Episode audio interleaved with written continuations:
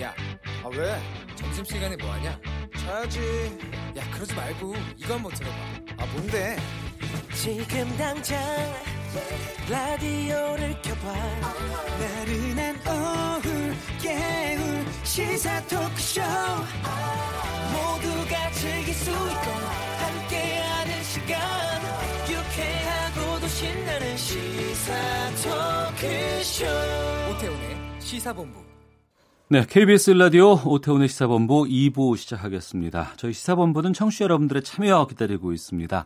샵 9730, 샵 9730번으로 의견 보내주시면 되고요. 짧은 문자 50원, 긴 문자 100원의 정보 이용료, 어플리케이션 콩은 무료로 참여하실 수 있습니다. 매주 화요일 2부 현안 둘러싼 여야 의원들의 가감없는 설전 정치화투 시간입니다. 오늘도 더불어민주당의 김성환 의원 자리하셨습니다. 어서 오십시오. 네, 안녕하세요. 서울 노원구의 김성환입니다. 네, 그리고 자유한국당의 백승주 의원 함께하고 계십니다. 어서 오십시오. 안녕하세요. 경상북도 구미의 자유한국당 백승주 의원입니다. 네. 어, 지난 토요일이 5월 18일 39주년 된 5.18 민주화운동 기념식이 있었습니다. 기념식 이후에 여러 가지 뉴스들이 지금 계속 나오고 있습니다. 어, 문재인 대통령 기념사를 비롯해서 여러 가지 지금 공방들이 지금 펼쳐지고 있는데 거기에 대해서 좀 두 분의 의견 들어볼까 하는데 먼저 이번 기념식 어떻게 보셨는지부터 말씀을 듣겠습니다. 먼저 백승주 의원께서 말씀해 주시죠. 저는 5월 18일 5.18 기념식에 남다른 감회를 갖고 있어요. 예. 5.18 조치라 하면 어, 당시에 제가 대학교 어, 2학년일 때입니다. 그 예. 기업령이 지역에 제한됐던 기업령이 전국적으로 확대했죠. 음, 80년에 아, 예, 네, 80년. 그래서 기업 확대 반대 에, 시위 데모에 당시 학생 신문을 했던 사람으로서 시내 나가서 했던 사람으로서 5.18 특별한 어, 개인적인 감회를 갖고 있습니다. 대통령 연설과 기념식 계속 이렇게 뉴스에 나오는데 먼저 그 대통령 연설과 관련해서 논란이 있죠. 대통령께서 그 독재자 후예가 아니라면 5.18을 다르게 볼 수 없다. 저는 5.18을 진짜 민주화 운동의 어떤 어, 정수죠. 예. 민주화 운동, 기업 확대 반대에서 일어났던 민주화 운동으로 저는 분명히 인식하고 있고 우리 한국당도 사실 5.18을 민주화 운동으로 선계 규정을 하고 기념일을 정하고 그, 그 군인 묘지까지 만들었던 우리 당으로서는 5.18에 대해서 뭐 다른 어, 역사적 평가를 하고 있지 않다고 저는 생각을 합니다. 예. 모든 대다수의 우리 당원들과 우리 당은 음. 그런데도 불구하고 어, 대통령 연설 내용 중에 뭐 독재자가 후예가 아니라면 5.18 다르게 볼 수 없다 이런 내용들에 대해서 우리 예, 야당 지도부 또 야당의 많은 사람들이 군론을 분열시킨 거 아니냐 이런 음. 문제를 제기했죠. 어, 또 정부에서는 또뭐 그런 특정 정당 한국당을 두고 한 이야기 아닌데 왜 그러냐 이런 이야기가 있는데 네. 연설문이라는 거는 쓰는 사람 것이 아닙니다. 읽는 사람 것도 아니에요. 그 쓰고 읽고 나면은 연설하고 나면 듣는 사람의 것입니다. 예. 듣는 사람이 이러한 어, 문제를 제기하면 충분히 이유, 충분한 이유가 있다고 생각하고 어, 이런 부분에서 대통령이 이 국가 기념일을 통해서 국민 통합을 만들어내고 네. 어, 또 5.18 운동을 대해서 논란을 모두가 이렇게 에, 기념하고 그 정신을 기리는 게 돼야 되는 이 논란을 만드는 것 자체가 연설을 만든 사람이나 어. 그런 분에게 좀 그 따갑게 에, 생각해야 될 예제가 있다. 예. 이런 연설문은 좀 국론과 여러 가지 듣는 사람의 입장들도 고려해서 해야 되지 않느냐 저는 그렇게 생각을 합니다. 어, 특히 저는 개인적으로 어, 조지 오웰 동물농장을 유명하죠 84년에 예, 예. 이분이 쓴 그 명언 중에 이런 말이 있어요. 어, 과거를 지배하는 자가 미래를 지배하고 또 현재를 지배하는 자가 과거를 지배한다. 현재 집권하고 있는 세력이 역사에 대한 해석에 대해서 좀 우월적 권한을 어. 가진다 이런 주장인데 예. 어, 역사 해석에 있어서 어, 어, 대통령이나 어떤 특정 그 당시에 지금 이제 이 역사 해석 독점권을 뭐 가질 수 있다고 생각을 고시긴 있지만은 음. 아, 역사랑 이런 부분에 대해서 너무 저 이, 자기하고 생각이 다르면 독재자의 후예다 이렇게 또 정리될 수 있는 또 오해될 수 있는 부분이기 때문에 좀 어, 내용에 저는 우리 당 지도부 문제를 제기한 것에 대해서 좀 귀담아 들을 필요가 있다 생각을 합니다. 예, 귀담아 들을 필요가 있다고 말씀해 주셨는데요. 김성환 의원님께서 말씀해 주시죠. 네, 저 자유한국당의 전신이 특별법을 만들고 그 정신을 계승하고 있다고 얘기를 했잖아요. 나경원 원내대표가. 저는 그 정신이라면 독재자의 후예가 아닌 거죠. 그러니까 저는 이것 자체를 문제 삼을 필요가 없다고 생각하는데 네. 왜 그 대통령의 발언을 자유한국당을 겨냥했다고 생각하는지를 음. 잘 모르겠습니다. 그냥 도둑이 재발절해서 그러는 건 아닌가. 제가 나경원 대표의 발언을 들으면서 무엇이 떠올랐냐면요. 지난 대선 때 안철수 어, 후보가 제가 MB의 아바타입니까? 뭐 이런 얘기를 한 적이 있어요. 예. 누가 MB의 아바타라고 그랬습니까? 근데 거기서 그 모든 국민이 보는 앞에서 제가 MB의 아바타입니까? 이렇게 물어보니까 결국 MB의 아바타가 돼버린 거죠. 음.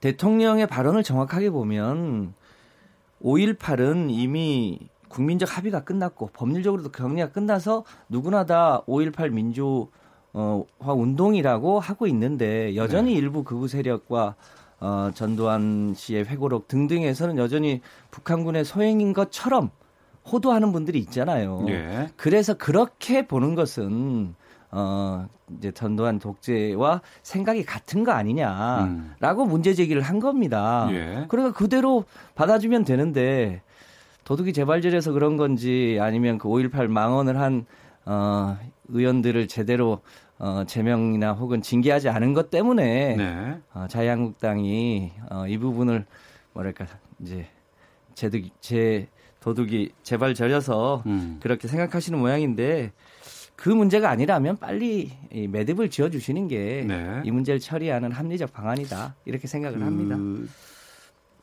정치적 메시지가 담긴 것은 이게 해석하는 사람 따라 다르잖아요. 예, 이 예. 부분은 예. 어, 강주 민자 운동을 어떤 기리는 그런 것보다도 어, 과거를 가지고 어, 정치적 갈등을 다시 재확인하고 갈등을 어, 확산해서 정치적인 어떤 어, 여러 가지 메시지를 담고 있다 이렇게 보는데 이, 이것이 어, 문제를 제기하면은 네네. 네. 아까도 이야기했지만 연설 한 사람의 것이 아니고 연설 듣는 사람의 것이 많은 사람이 그렇게 들으면은 그 부분에 대해서 어, 좀 생각해야 됩니다. 예. 그런 점에서 어, 좀 더 이 연설문은 국민 통합과 하나의 그런 부분에 신경을 썼어야 됐다 생각을 그럼 백승주 의원께서는 이 독재자의 후예가 아니라면 5.18을 다르게 볼 수 없다라는 이 기념식의 연설문의 이 부분이 자유한국당을 향하고 있다고 이해를 하고 계시는 상황인가요? 이게 이제 상황적으로 지금 독재 논쟁이 벌어져 있잖아요. 예. 지금 현 정부도 어 여러 가지 상권 분리 원칙을 상당히 뭉개고 독재를 하고 있다는 논쟁 속에 이제 정식으로 현 정부를 우리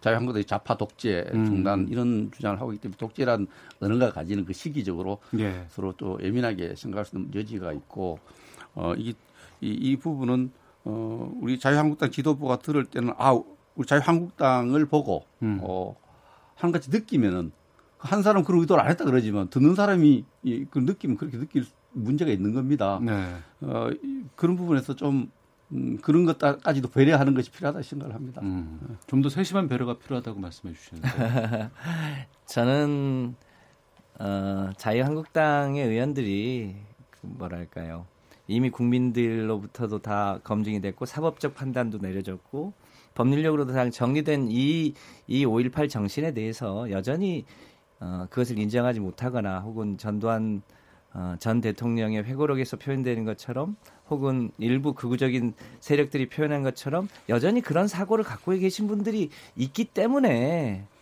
어, 도둑이 재발절려서 표현하시는 거 아닌가 싶습니다.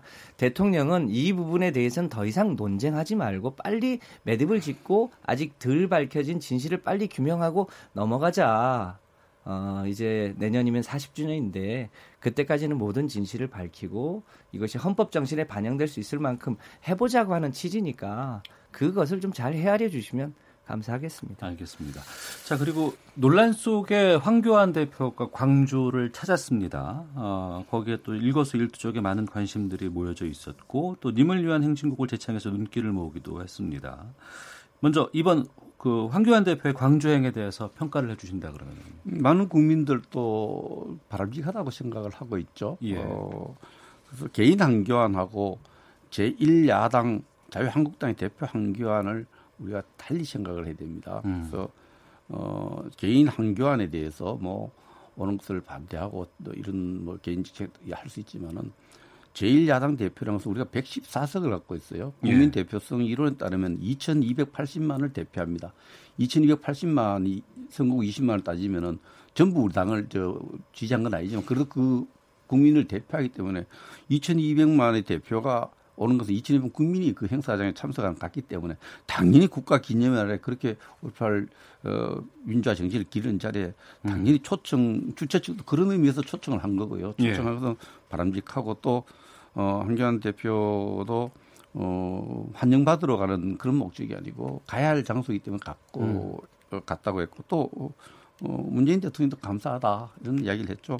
저는 바람직하다고 생각하고 어, 다만 저는 아쉽게 생각하는 것이 그런 과정에서 뭐 일부 시민단체가 또 반대할 수 있어요. 그런 권리가 있고 그렇지만 그게 지나치게 반대를 넘어서 그 행사장에 참석하는 자체를 방해할 정도가 되면은 네. 어 정부 여당이나 좀 어른스럽게 방해해서는 안 된다는 멘트 정도는 나왔어야 되지 않냐. 네. 어, 또 어, 그런 부분이 좀 어, 여당에서 좀 역할을 안 해준 부분에 대해서 좀 아쉽게 생각을 합니다. 그래서 예.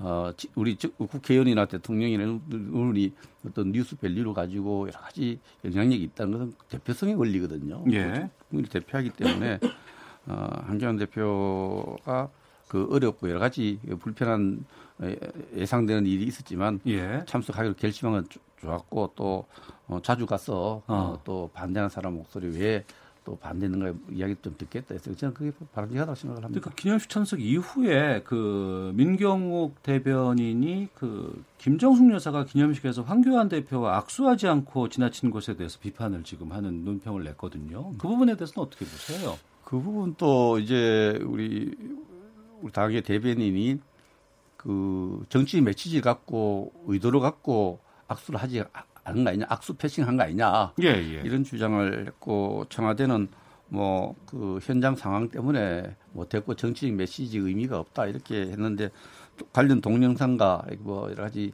사진들을 보고 국민 각자가 판단할 일입니다만 어, 적어도 어, 김정수 여사가 악수를 안 한 부분에 대한 지적이 나왔었으면은 그 뭐 그 좀 그런 부분에 대해서 솔직히 조금 아쉬운 장면이 있고 좀 미안하다 이렇게 하면 될 일이 아닐까. 그게 네. 뭐 상황에 몰려서 이렇게 못했다 이러는데 저도 지역구에 가면은 그 악수 많이 합니다. 그게 줄쭉서 있는데 한 사람하고 한 사람 안 하고 그 다음 사람 하면요. 그 앞에 사람 신경질 냅니다. 왜 내 하고는 악수 안 했냐.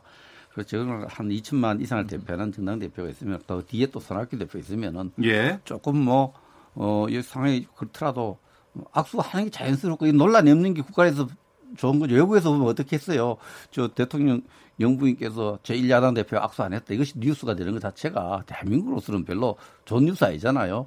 이런 뉴스는 어쨌든 어, 이 뉴스가 생겼을 때는 어, 정부 저, 저 청와대에서도 자꾸 옹색하게 변명하지 말고 예. 아 그런 상황이 있어서 참 안 그래도 안타깝게 생각을 했습니다.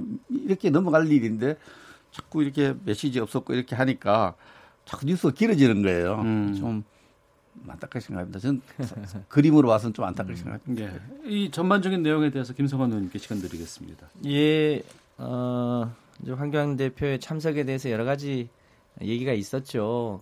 그 환영받고 갔으면 참 좋았을 텐데 안 오는 것보단 나았지만 사전에 해야 될 조치들이 없는 가운데 왔기 때문에 대학생들이나 일부 시민단체에서 반대를 한 거죠. 그러니까 5.18 망언을 한 어, 자유한국당 내 의원들에 대한 책임 있는 조치가 없는 가운데 네. 여러 가지 변명으로 일관되다가 결국 이제 참석을 한 거 아닙니까? 어, 이제 그 점에 대해서 좀 아쉬워하거나 반대했던 분들이 좀 있었던 것 같고요. 그 제일 관심 있었던 거는 어, 2016년 국무총리 때는 어, 이물리안 행진곡을 안 불렀습니다. 네. 이물리안 행진곡이 그냥 단순한 노래가 아니고 5.18 광주 민주화 운동을 상징하는 노래거든요. 어, 박근혜 정부 때 국무총리로 참석해서는 여러 가지 어, 자랑을 하셨는데 정작 어, 니물리안 행진곡을 안 불렀어요. 그래서 이번에 참석할 때는 그 노래를 과연 부를까? 부른다면 정말 마음이 변했을까? 이런 게 관심사가 됐던 거죠.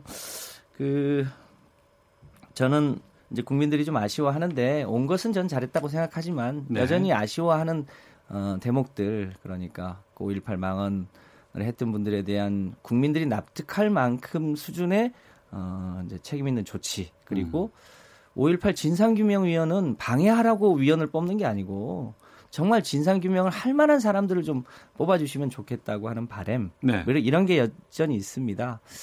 그리고 이제 아까 말씀하셨던 김정수 여사님 이제 악수를 안 하고 지나쳤다는 것.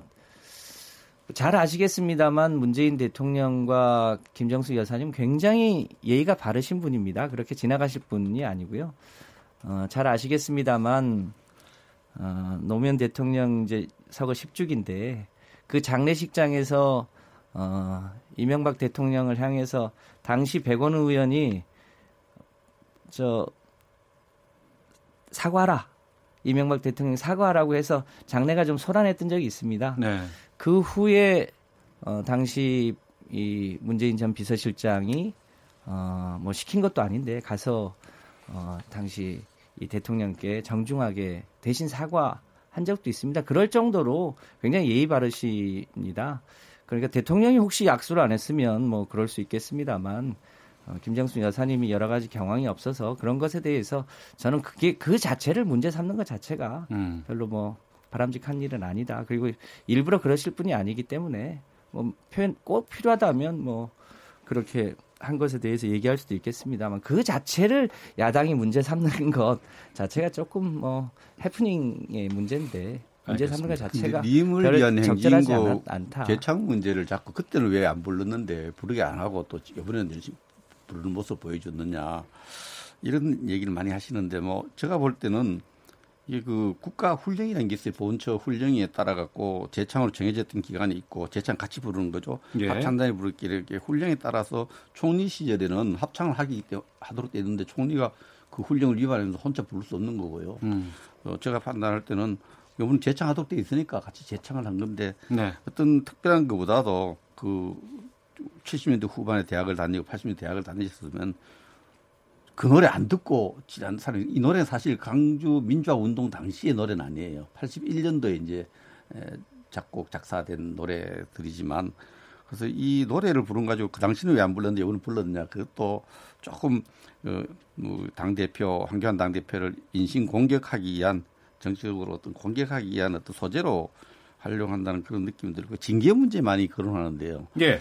이 징계 당 대표가 돼서 당 구성원을 국회의원을 마음대로 징계할 수가 없어요. 음. 징계는 그 앞에 그 징계 문제는 어 지금 그 저 되고 있는 분들은 어, 징계 절차가 진행되고 있는데 징계위원회 저 이미 그 징계 결정이 돼 있는 부분인데 이게 의원총회에서 이게 의결되도록 부분이 이종명 의원의 제명 조치는 그, 의원총회에서 그렇죠. 3분의 2 이상의 동의를 나머지 또 징계위원회 대부분 징계가 완료됐죠. 예, 예. 그래서 예. 이걸 어떤 징계위원회가 어떤 어 하는 거지 당 대표가 어느 날 몇 시까지 누굴 어, 의원 어떻게 징계하라 말아라. 어. 어. 이거는 안 돼. 이건 당 독재죠. 당 대표 그 독재해서는 안 되고요. 그래서 어, 징계도 우리 당에 갖고 있는 규칙대로 이렇게 진행되고 있는 사안인데 예. 당 대표 후다닥 좀저또그 원하는 수위로 원하는 방법으로 원하는 시기에 이렇게 해달라는 것은 당의 운영 메커니즘을 좀 이해를 해주는 측면도 필요합니다. 당 대표라 해서 네. 징계를 양을 결정하고 시기를 결정해서 그렇게 하는 거는 조금 저는 그 요구 뭐 심정은 이해되지만 그건 그렇지 않다 당 운영이 어느 음. 당이나 똑같습니다만 그런 부분이 있다는 걸. 그래서 국민들이 좀 아쉬워하는 것 같습니다. 그 5.18을 어떻게 바라보는지 그렇게 망언을 한 어, 그 해당 정당의 의원들을 어, 뭐랄까 징계하는 방식, 수위 그리고 그 여러 가지 지금 조건을 구구하게 다는 것을 보면서 네. 어, 자유한국당이 진, 진정으로 5.18의 민주화 정신을 잘 인정하지 못하는 거 아닌가 이런 음. 의구심을 여전히 갖기 때문에 네. 그 의구심을 좀 빨리 어, 떨쳐달라고 하는 요청이 있는 겁니다. 다시 한번 네. 말씀드리지만 5.18 민주화운동 성격 규정에서 우리 보수정은 한국당이었고요. 거기에 대한 처벌, 책임 처벌도 우리 한국당이었고요. 되면 음. 기념일을 정하고 모든 것은 한국당이 했습니다. 한국당이 스스로 한 것에 대해서 민주화 운동에 네. 기본적으로 똑같은 여지를 갖고 있다. 지금 하나만 좀 확인을 좀 부탁드릴게요. 그 자유한국당 5.18 조사위원 그 진상조사위 추천 후보를 이제 교체하기로 결정을 지금 한 상황입니까? 그 부분 아직 제가 당 대표하고 의원, 원내 대표하고 의원을 모였었는데요. 예. 먼저 이제 어그 진상 위원을 구성할 때 여 그때 제가 대법원장하고 대통령 추천 권한을 배제시켰습니다. 법안 예. 소위 저, 저, 저 우리 국방위 열릴 때 왜냐하면은 좀 중립적으로 만들어서 다시는 조사에 다시 안 구성돼도 될 만큼 하자. 음. 그래서 여, 여당 4명, 야당 4명, 국회의장 한 명에 추천하게 되는데 우리 야당이 추천한 인원에 대해서 예. 어, 재척 사유가 있대서 대통령이 거부권을 행사한 거죠. 예. 그래서 재척을 행사해서 근데 이것도 진상조사위원회 빨리 운영돼야 된다는 입장에서 그렇죠 시간이 많이 그래서 지났거든요. 그게 이제 재척 사유로 지적했던 부분이 연구 경력, 교수 경력 이런 부분이 있어서 음. 그래서 이게 사안이 군과 관련된 사안이기 때문에 군 경력을 있는 사람도 위원이 될 수 있도록 어좀 해보자 해서 여자가 좀 물밑 대화를 좀 진행하고 그래서 그 어느 정도 어 합의하에 제가 수정 법안을 제출해놓은 상태입니다. 예. 군 경력 20년 이상 분도 할 수 있도록 음. 이런 것이 예, 진행되고 있는데 우리 당도 빨리 조속히 운영하자는 입장이 있습니다. 예. 알겠습니다. 청취자 5550 쓰시는 분께서 대통령의 연설도 김정숙 여사의 악수도 하는 사람은 그런 의도가 아니었다고 해도 상대가 그렇게 느꼈다고 아, 듣고 느꼈다면 일단 사과하는 것이 맞다고 봅니다. 생각합니다라는 의견 주셨고 한재임님 황교안 대표가 사과나 망원 의원들에 대한 징계 없이 찾아가는 건 예의에 어긋나는 일이었다고 생각합니다라는 의견 주셨습니다. 더불어민주당의 김성환 의원, 자유한국당의 백승주 의원과 함께 정치화투 이어가고 있는데요. 헤드라인 뉴스 잠시 듣고 계속해서 말씀 나누도록 하겠습니다.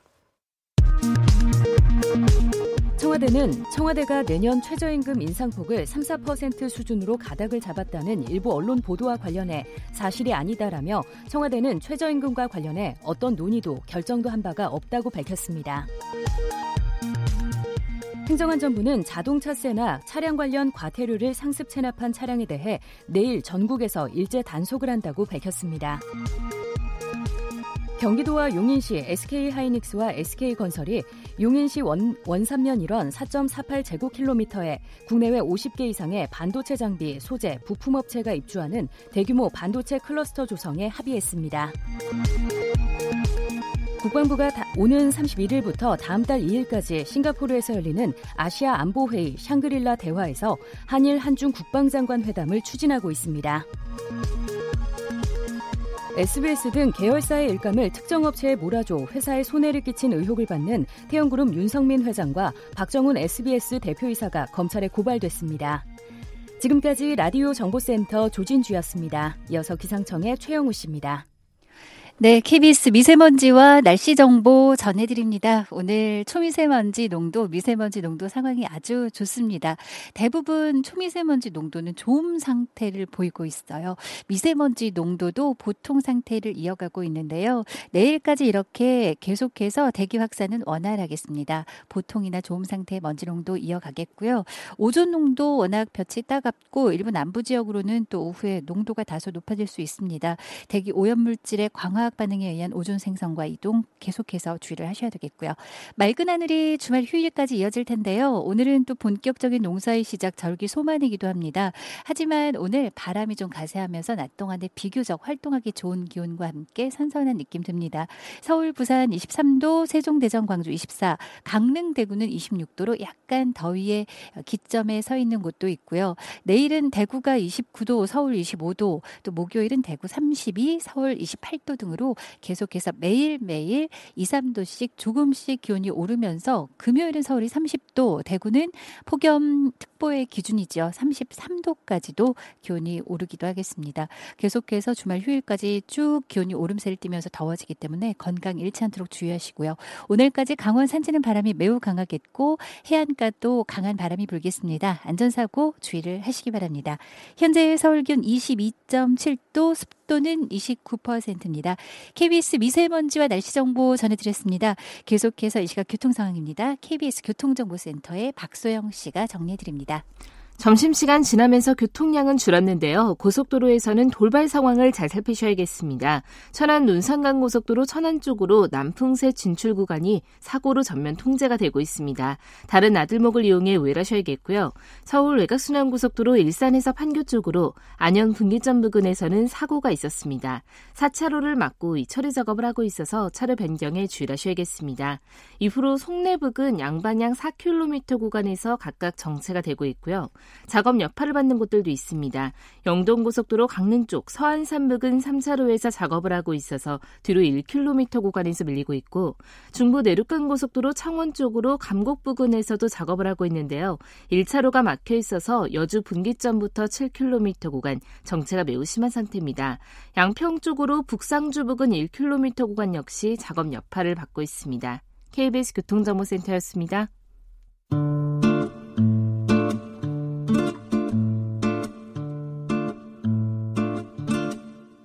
오태훈의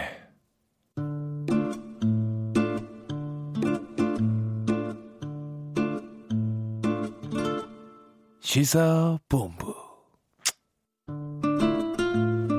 네, 정치화투 더불어민주당의 김성환 의원, 자유한국당의 백승주 의원 두 분과 함께하고 있습니다.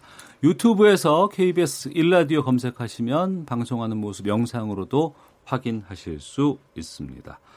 여야 3당 원내대표 어젯밤 호프 타임을 갖고 호프 회동이라고 얘기하더군요. 국회 정상화 방안을 논의했습니다.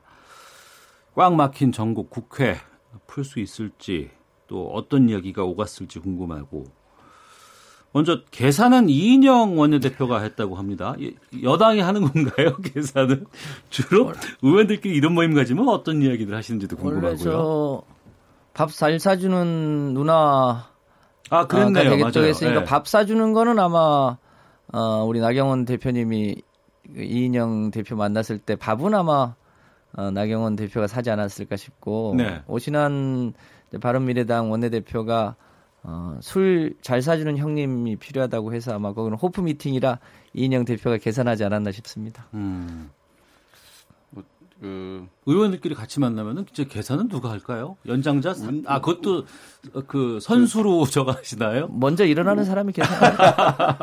돈 있는 사람이 하겠죠. 근데 어. 보통 이럴 때는 공식적으로 운영위원장이시니까 예, 예. 옛날 같은 위원장이다. 위원장이 하죠. 아, 음. 하죠. 예. 뭐 밥값이 제일 값 살 것 같아요. 음.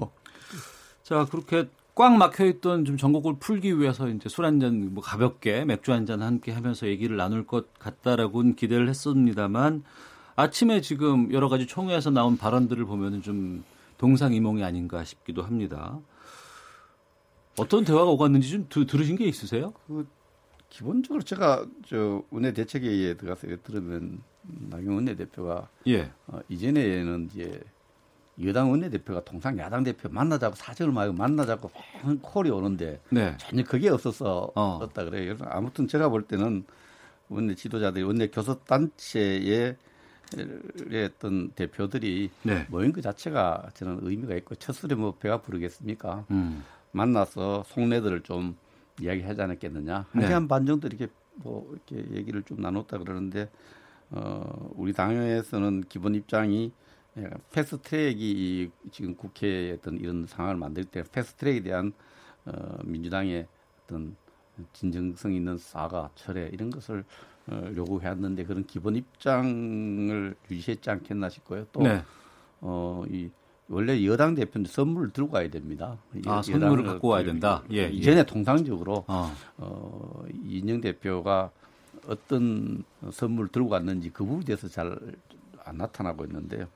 어쨌든 어, 어제 밤에 서로가 갖고 있는 기본 입장들 예. 확인하고 뭐 어떤 언론에서 상견례를 하더라고요. 음. 상견례의 어떤 그런 분위기가 아니었나 이렇게 생각하는데 흘러나온 이야기는 어, 이인영 대표는 이제 추경 예산을 좀 음, 빨리 처리해야 된다. 네. 이런 부분을 좀 강조를 한 것으로 듣고 있고 어, 우리 당 대표는 기본 입장들 음. 패스트트랙 이 망가뜨린 이 국회에 대해서 어, 민주당의 특성이 있는 태도 네. 이런 부분을 어, 강조한 것으로 제가 알고 있습니다. 김성환 의원께서는요.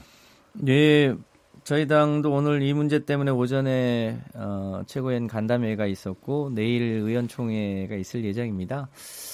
저희로서는 굉장히 곤혹스러운 거는 이 패스트트랙은 어, 자유한국당의 전신이 소위 국회 선진화법이라는 이름으로 만드셨고 본인들이 그 법을 사실상 위반하시고 장애로 뛰쳐나가신 거거든요. 네. 그러니까 그걸 가지고 우리더러 사과하고 철회하라고 하는데 저희 당으로서는 사실 굉장히 곤혹스럽습니다. 음. 다만 어 이제 국정 운영 전반에 대한 무한 책임을 지는 게 이 집권 여당이기 때문에 네. 여당으로서 네. 국회 정상화를 시켜야 되는 또 책임이 있고 음. 또 그러려면 아무래도 정치라는 게 대의 명분이 필요하니까 야당이 복귀할 수 있는 명분을 주어야 하는데 네. 그, 그 판을 깬 것도 저희가 보기에는 자유한국당이 깼다고 보는 거거든요. 예. 그런데 수습을 우리 보려고 하라고 하니 음. 그런 대목에서 참 어려움이 있습니다. 네. 그 문제를 이제 어떻게 어, 상호의 명분을 갖고 할 수 있도록 할 거냐 어느 정도 선에서 음. 이런 것 때문에 내부적으로 아주 고민이 큽니다. 예. 여하튼 지금 추경도 미세먼지 문제, 뭐 강원도 산불 문제, 포항 지진 문제 등 또 경기가 세계적으로 하강하고 있어서 이거를 좀 챙겨야 되는 문제 등이 있고 여러 가지 지금 민생 입법이 다 홀딩되어 있잖아요. 예.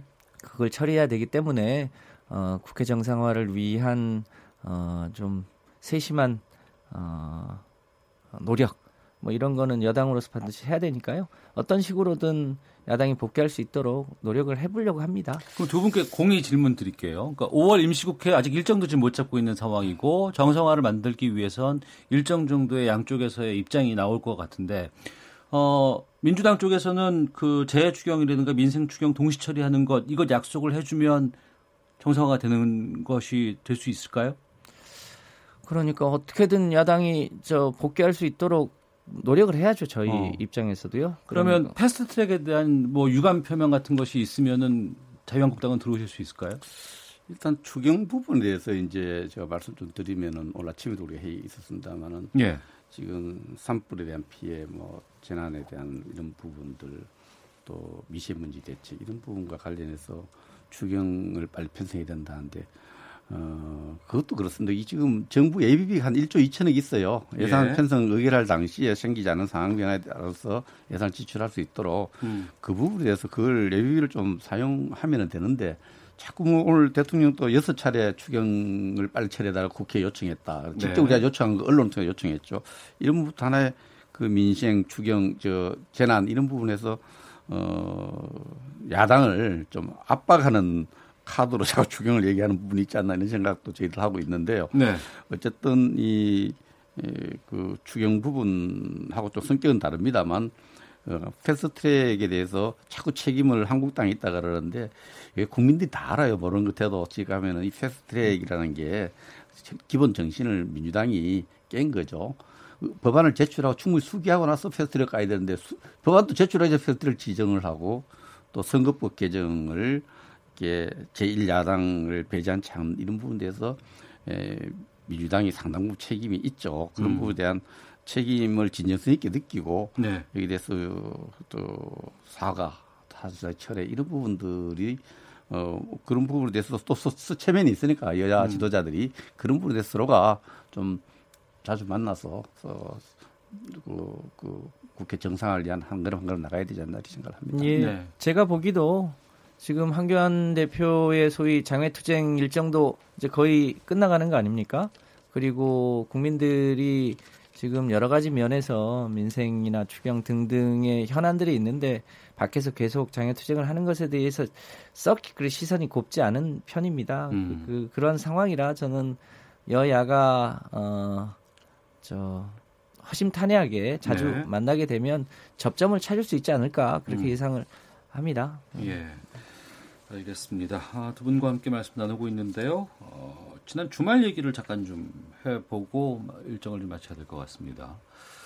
광화문 광장에서 노무현 대통령 서거 10주기 시민문화제 콘서트가 있었는데 이 자리에서 양정철 민주연구원장이 유시민 노무현재단 이사장에게 정계 복귀를 촉구해서 화제가 됐다고 합니다. 유시민 이사장은 원래 자기 머리는 자기가 못 깎는다 이렇게 답했다고 하는데 이거 정치인의 수사로 봤을 때 어떤 의미로 봐야 될지 임성환 의원께서 먼저 말씀해 주세요. 네, 제가 그 바로 앞자리에서 그 얘기를 들었는데요. 네. 양정철 지금 민주연구원 원장이 어, 소년급제 그러니까 47살에 보건복지부 장관 한 얘기입니다. 벼슬을 했으면 헌신을 해야 될 거 아니냐. 음. 그 얘기를 하니까 이제 유시민 어, 이사장이 자기 머리는 자기가 못 깎는다 이렇게 얘기를 해서 예전하고는 약간 톤이 좀 달라진 느낌이 있었습니다. 저희 당 입장에서는 저희 당에 지금 대선 후보가 여러 분 계시죠. 이낙연 총리, 박원순 시장, 이재명 지사, 김부겸 의원, 김경수 지사, 조국 수석 등 여러 분이 있는데 어, 저희 당의 유력한 후보로 어, 유시민 이사장이 참여해서 어, 같이 경선하고 한다면 저희로서는 굉장히 좋겠다 이런 생각은 있습니다만 네. 평양 감사도 자기 싫으면 못하는 거 아닙니까? 음.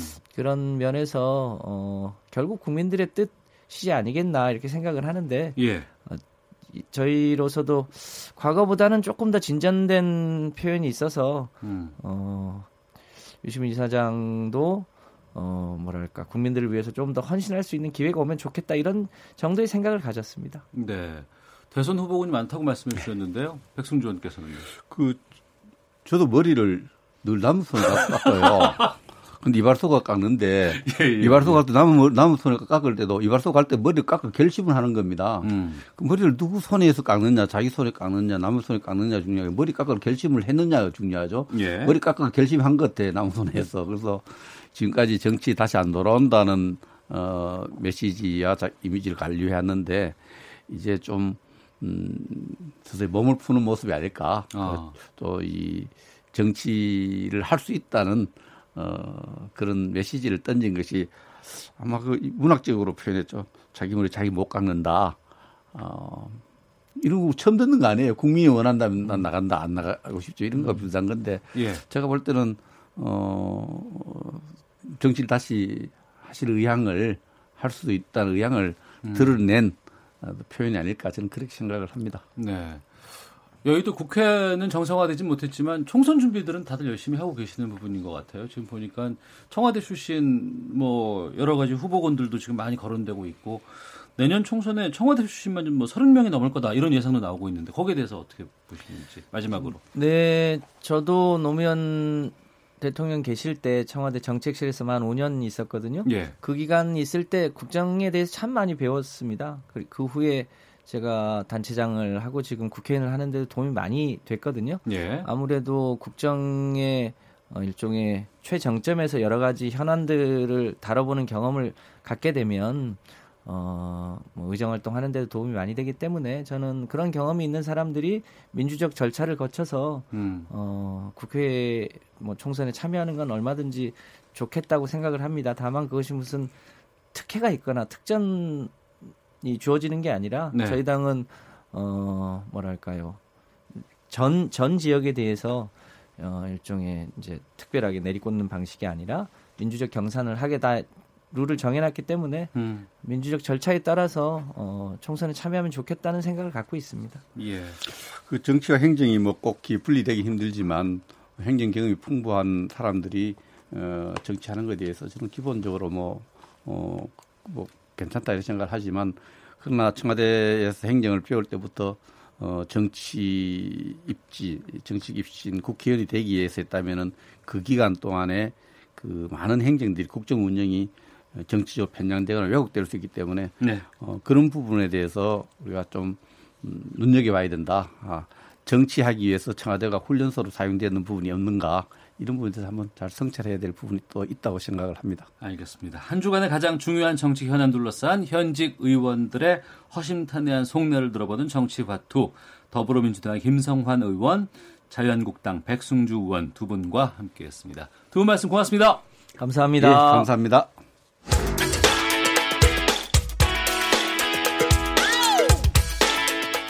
오태훈의 시사본부는 여러분의 소중한 의견을 기다립니다.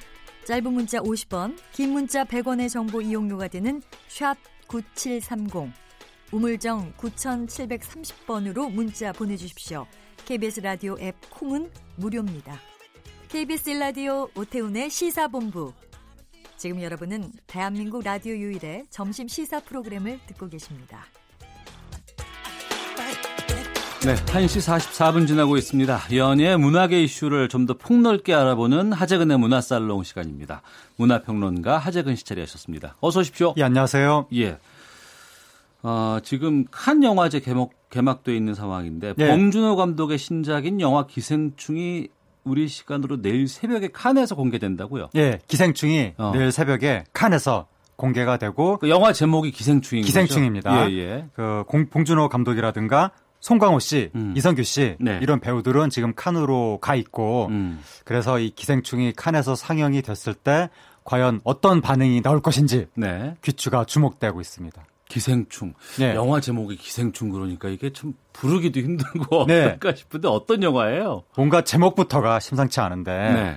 이게 이제 그 송강호 씨 가족이 영화 속에서 전원 백수인데 네. 이집 아들이 그 잘, 잘 사는 이성균 씨 집으로 이제 그 과액, 어, 고액과의 면접을 보러 가는 거예요. 예. 그래서 잘 사는 집 사람들하고 못 사는 집 사람들이 아마 엮이면서 음. 여러 가지 일이 발생하는 것 같은데 뭐 사회적 희비극이라고 하고 네. 그동안 봉준호 감독이 옥자, 설국열차 이런 거 만들었었잖아요. 그렇죠. 괴물도 설... 만들었고 예. 살인의 추억. 예. 이제 그런 것도 만들었었는데 최근 들어서 어. 최근 몇 년 사이에. 예. 근데 옥자, 설국열차 이 두 작품이 꼭 헐리우드 블록버스터 같은 느낌이어서 그렇죠. 뭔가 봉준호 감독의 원래 색깔에서 벗어난 거 아닌가 하는 느낌이 있었는데 어. 기생충은 벌써 제목부터가 왠지 봉준호 감독의 원래 색깔로 돌아온 것 같은 느낌이어서 예. 이것이 더 작품적으로는 높은 평가를 받을 수 있지 않을까 음. 그렇게 좀 기대가 됩니다. 봉준호 감독이 칸 영화제와는 인연이 좀 있죠. 예, 그 2006년에 괴물부터 시작을 해가지고 2008년 도쿄, 2009년 마더, 2017년 옥자까지 해서 네 번 초청받았는데 예. 이번에 이제 기생충으로 다섯 번째 음. 칸이 사랑하는 감독 그리고 주연 배우인 송강호 씨도 이번에 다섯 번째 칸 가는 거거든요. 예. 그래서 칸 영화제 같은 영화제들이 내 새끼 우대 정책이 있어서 음. 자신들이 과거부터 이렇게 발굴해서 키워온 작가들, 그 자신들과 함께 역사를 같이 해온 작가들한테 결국은 상을 주는 네. 우대를 하는 그런 전통이 있기 때문에 어. 요번에 봉준호 감독을 과연 우대를 해줄 것인지 예. 거기에도 관심이 모이고 있습니다. 이 칸 영화제 이미경 CJ 그룹 부회장이 참석을 했다고 하는데 아, 이건 아, 예. 왜 그런 거예요? 참석을 한다고 합니다. 예. 이분이 기생충 영화 투자 배급 한게 CJ라는 거죠. 아. 예, 그래서 그 이미경 부회장이 그 CJ 회사 오너 중에 한 명이니까. 예. 그래서 요번에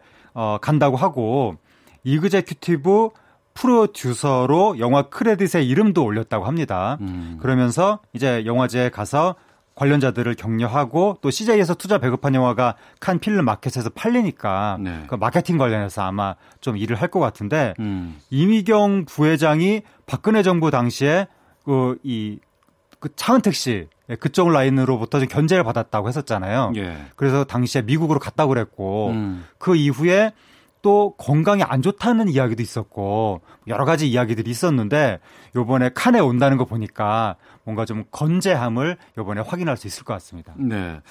수상 가능성은 어떻게 판단하세요? 수상 가능성은 이제 봉준호 감독이 여기 대해서 호언 장담을 했는데 아 그래요? 그러고 예, 갔어요? 예, 상 절대로 못 받는다.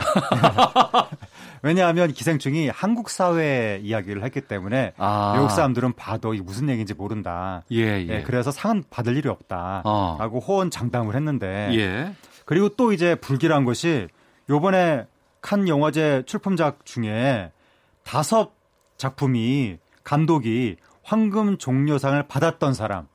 어, 그러니까 황금 종려상이 대상인 대상을 거죠? 받았던 사람. 예. 그러니까 이제 어, 칸의 이쁨을 받는 사람들. 음. 그, 그 경쟁자들이 너무 센 거죠. 네. 대표적으로 지금 켄 노치 감독, 켄 로치라고 영국 감독인데 영화만 만들었다 하면 트로피를 쓸어 담는 감독이거든요. 아, 그래요? 요번에 이 감독이 하필이면 또 신작을 칸에 또 들고 왔고 어. 그리고 페드로 알모도바르라고 하는 감독이 있는데 음. 굉장히 유명한 감독인데 네. 칸 대상을 한 번도 못 받았답니다. 어. 요번에 출품했다는 거예요. 예. 올해 어쩜 줄지, 줄지도 모르는 거죠. 음. 공로상 같은 느낌으로.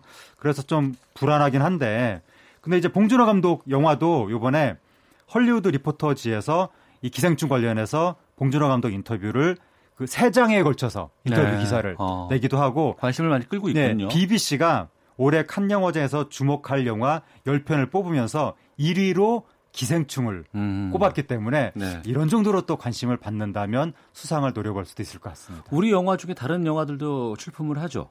악인전이 나오는데요. 마동석 씨 나오는 네, 마동석 씨. 예, 예. 마동석 씨가 악인으로 등장을 하는 그 midnight screening 부분이라고 해서 여기는 경쟁 부분은 아니고 예. 뭐 상 받고 뭐 그런 부분은 아니고 음. 일종의 그 장르적 색채가 강한 영화들을 소개하는 어, 부문인데 네. 여기에서 이제 악인전이 어, 이 우리나라 시간으로 23일 새벽에 음. 상영이 되는데 보통 이제 midnight screen에서 상영이 되면 어, 기립박수가 뭐 몇 분이 나오느냐 이런 얘기 항상 기사화가 되는데 그랬었죠. 예. 예. 그러면서 현지에서 뭐 엄청난 반응이 있고 뭐 음. 괴물 같은 영화들이 이런 데서 그렇게 반응을 얻었던 것인데 악인전도 그렇게 반응을 얻으면 또 이게 국내 흥행에도 음. 상당히 여파를 미치지 않을까 그런 게 기대가 됩니다. 네, 알겠습니다.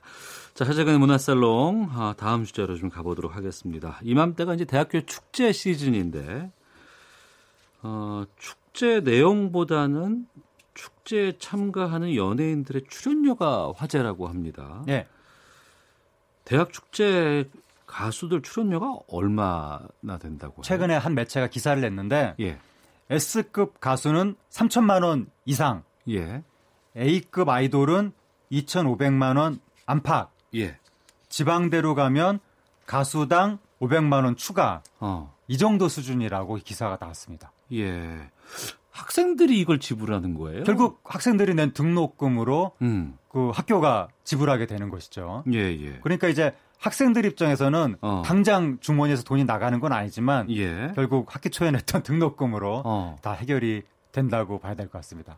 그 등록금에서 해결된다고 하는데 5월 축제 때만 이걸 쓰는 거 아니에요? 어찌됐건 그렇죠. 간에. 한 번, 어. 한번 출연하는데 몇 천만 원씩. 예, 예. 예.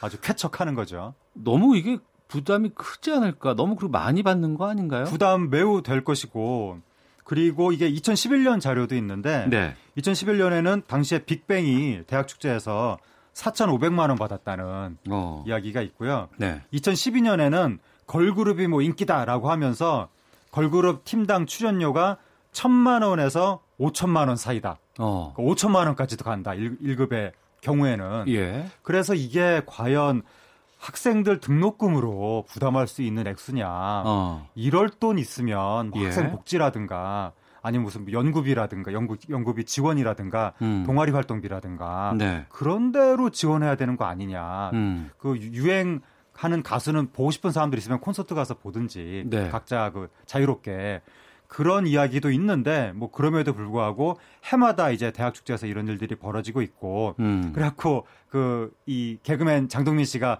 대학 축제 가서 사회 보다가 네. 불꽃이 막 터지니까 어. 여러분 저기 여러분들의 등록금이 터지고 있습니다라고 이야기했다가 예, 예. 그 후로 그, 그 대학에서 섭외가 안 들어온다는 이야기도 있었는데 어. 그러니까 등록금을 하루에 이런 인터테인먼트 거리로 거의 몇 천만 원씩 그러니까 한 팀당 몇 천만 원씩 쓰는 것이 음. 적절할지 좀 논의를 해봐야 될 것 같습니다. 그러니까 적절한지에 대한 논의를 필요하다고는 생각이 드는데 네. 학생들이 이걸 용인하니까 이거 계속 하는 거 아닌가요? 용인 정도가 아니라 학생들이 원한다는 거예요. 아 원해요? 예. 그래서 아주 최고의 스타들을 불러오면 아 우리 학생에는 일을 잘한다. 아 예. 오히려 섭외를 잘하고 예. 유명 인기 스타를 예. 우리 축제에 모셔오면 예. 더 인정을 받는다 예, 이거죠. 예, 학생회가 그걸로 평가를 받다 보니까 음. 학생의 입장에서는 여기에 이제 아주 이 매달릴 수밖에 없는 거고. 예. 그리고 이게 그리고 대학생들이 우리 학교에 얼마나 유명한 스타가 오느냐에 따라서 우리 대학의 위상으로 그게 연결된다고 생각을 하기도 하고. 왜요? 저도 모르죠. 왜 그럴까요, 도대체. 그리고 이제 그 유명 스타가 우리 학교에 오면 막 내가 뭐 어깨가 으쓱으쓱 해지기도 하고 어. 이런 과시 심리 예. 그런 게 있는 것 같은데 어. 이게 도대체 왜 그런 심리가 생겨야 되는지 저는 학교는 그 교육하고 뭐 연구하고 그러라고 있는 장소인데 네. 유명 가수를 부르는 걸로 왜 학교 간의 경쟁이 붙어야 되는지 음. 저는 상당히 의아합니다. 예. 뭐 인기 음악 프로에서 뭐 1, 2등을 타, 차지하는 사람들을 많이 섭외를 한다고는 합니다만 네. 구체적으로 네. 대학생들이 좀 좋아하는 연예인들 특히 대학 축제에 주로 등장하는 연예인들 따로 있어요? 이제 그, 그때 그때 젊은이들이 좋아하는 핫한 연예인들이 음. 초대를 받는 건데 예. 대표적으로 아이돌들. 어. 네, 그때 당시에 가장 인기 있는 아이돌들이 항상 초청을 받고 예. 그리고 이제 솔로 가수 중에서 최고의 인기 가수는 싸이 씨라고 하는데 어. 싸이 씨가 대학 축제랑 얼마나 인연이 깊은지 예. 지난번에 강남 스타일 미국에서 떴을 때 그때 예. 빌보드 1위 하느냐 마느냐 막 중요한 순간에 어. 미국 가서 홍보 활동을 해야 되는데 네. 우리나라로 왔죠. 아 그래요? 대학 축제 참여하기 위해서. 어. 그래가지고 아니 미국에서 지금 빌보드 1위를 위해서 매진을 해야 되는데 어떻게 대학 축제를 올 수가 있느냐라고 참 아쉽다고 그때 이야기를 했었는데 음. 싸이 씨는 아니다 의리를 지켜야 된다. 네. 과거부터 나는 대학 축제에 계속 지켜왔기 때문에 어. 그래서 당시에 앞으로도 나는 대학 축제 출연료를 더 올리지 않겠다라고 해서 칭송을 받았었는데 예.